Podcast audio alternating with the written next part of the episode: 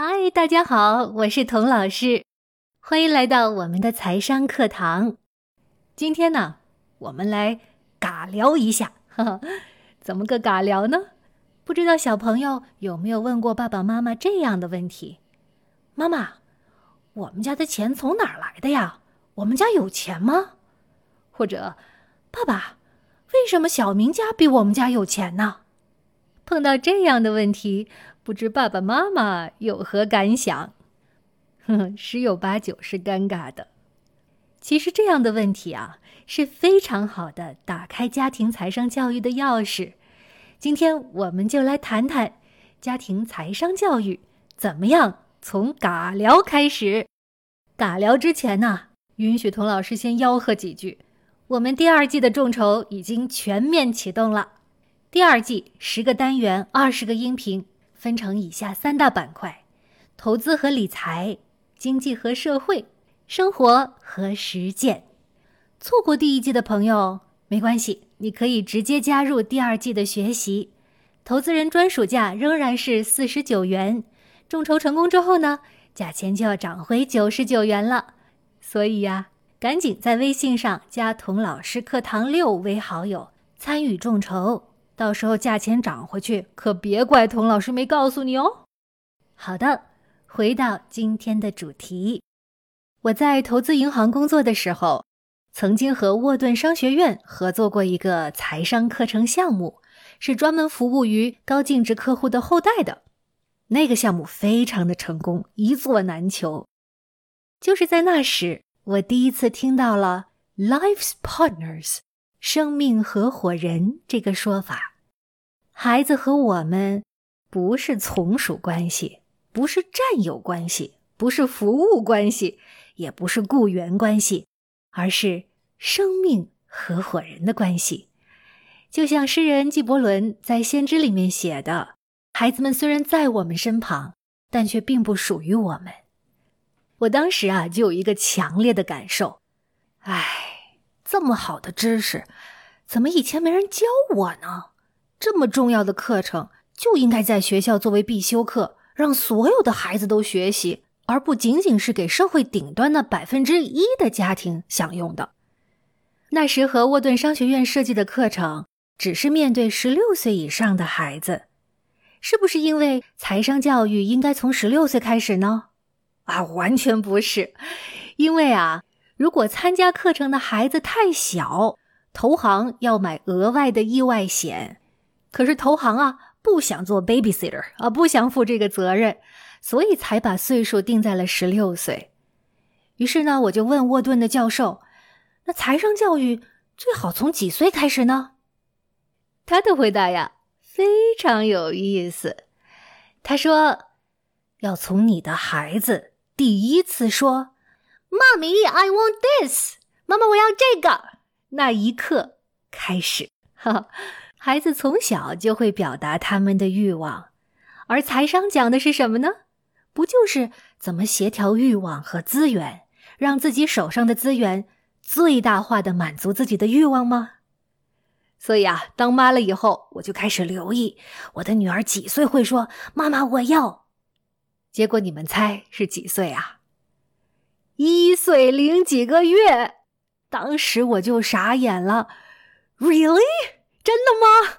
我家这位还穿着纸尿布，这屎尿屁都不能自理呢，就要进行财商教育了。他听得懂吗？哎，试试呗。我就试着跟他讲：need versus want，需要和想要的区别。怎么讲呢？举例子。比如说，他在吃麦片，大家都知道，这麦片有原色的咸麦圈，也有彩色的甜麦圈。他总是把彩色的麦圈呢单独捡出来，像吃糖一样含在嘴里，把彩色的吃完了，再吃原味的。于是呢，我就跟他说：“宝宝需要吃麦圈，吃了麦圈呢，肚肚不饿。宝宝呢，想要吃彩色麦圈。”彩色麦圈很甜，很 yummy。哎，就这样，每次在他做选择的时候，我就告诉他什么是想要的，什么是需要的。很快，嘿，他就学会了。本来啊，我还担心他分不清想要和需要，或者呢，为了达到目的，把想要的说成需要的。但是我很惊讶的发现，哎，孩子挺诚实的，很少耍赖。不过啊，让孩子诚实的前提是父母不要急着对他们的选择做价值判断。我们在帮助孩子区分想要和需要时，不要急着说想要的不好、不对、不重要，让孩子觉得想要的东西很难得到或者得不到。学习的最好状态是纯粹和好奇。一旦加入了价值判断，反而不利于孩子用正常健康的心态看待自己的欲望。这一点呢，我接下来还会展开讲的。所以说，财商教育完全可以从很早的时候开始。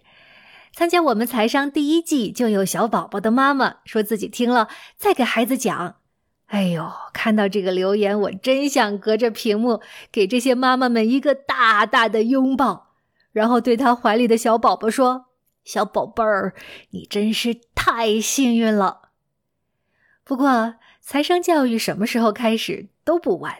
就像那句谚语所说的：“种一棵树最好的时机是十年前，其次呢就是现在。”钱既然在我们的生活里这么重要，无孔不入，无处不在，那为什么财商教育却不普及呢？我觉得很大的一个原因啊，是因为谈钱对百分之九十九点九的人来说都很尴尬。亲子教育中有两个话题是大家公认的又尴尬，但是呢又很重要的，一个是两性关系，另一个就是钱。我曾经看过一个美国的调查，两个问题，孩子问哪一个，父母更加尴尬啊？第一个问题是：妈妈，我是从哪儿来的呀？这第二个问题是啊，妈妈，我们家的钱从哪儿来的？我们家有钱吗？你觉得哪个更尴尬？在美国的这个调查结果是，第二个问题问钱的那个问题，家长更不愿谈。为什么不愿谈呢？为什么谈钱这么尴尬呢？我觉得很多情况下是因为钱折射了我们真实的欲望，而有些欲望呢，我们自己都不愿意去直视。更不愿意跟孩子去谈了。但是家长避而不谈，那孩子就能免疫了吗？不可能！你不教育孩子啊，自有人帮你教育孩子。带引号的哈，谁呀？各种网红、热搜明星就会教孩子：一夜暴富不是神话，打工挣钱才是 loser。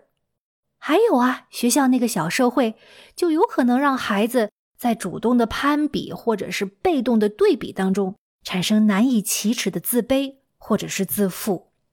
最厉害的是铺天盖地的广告，广告就会教孩子：你要是不买某某某啊，你就不会幸福。哎，我给大家讲一个广告的故事，在座的妈妈应该知道欧莱雅这个化妆品牌吧？便利店里都有卖。它有一句广告语是。Because you're worth it，因为你值得拥有，没毛病吧？以前呢，我并不觉得这个广告语有什么不对劲儿的。一次闲聊的时候，欧洲来的同事把它当笑话来讲，说：“哎呦，这个美国女人自我认知那么低下吗？啊，连买支口红都要掂量一下自己是否值得，这不就是变相物化女人吗？”我当时一愣，有这么严重吗？后来啊，越琢磨越是这么回事儿。这种影响最可怕的就是，它是默默的、悄悄的、偷偷的影响着你的价值观。等你意识到的时候啊，就已经晚了。跟钱的关系对孩子一生的幸福至关重要。所以，我们做父母的怎么忍心让广告、网红、网剧、爽文让孩子的同学、让别人家的爸妈越俎代庖，替我们教育孩子呢？所以啊，让我们主动的、及时的、深入的开放的、亲密的和孩子聊，聊这些对他一生的幸福至关重要的话题，越早越好，积极的影响他们早日形成健康的财富观。其实很多家长是认同这个理念的，但是呢，就是不知道怎么跟孩子谈钱。今天分享一个我认为最重要的一点，这一点就是诚实。这个诚实可不是用来要求小朋友的哈，而是用来提醒爸爸妈妈的。哎，我自己呀就犯过这样的错误，到底是什么样的错误呢？欲知后事。请听下回分解，哈，其实就是下一个音频，大家顺着往下听就行了。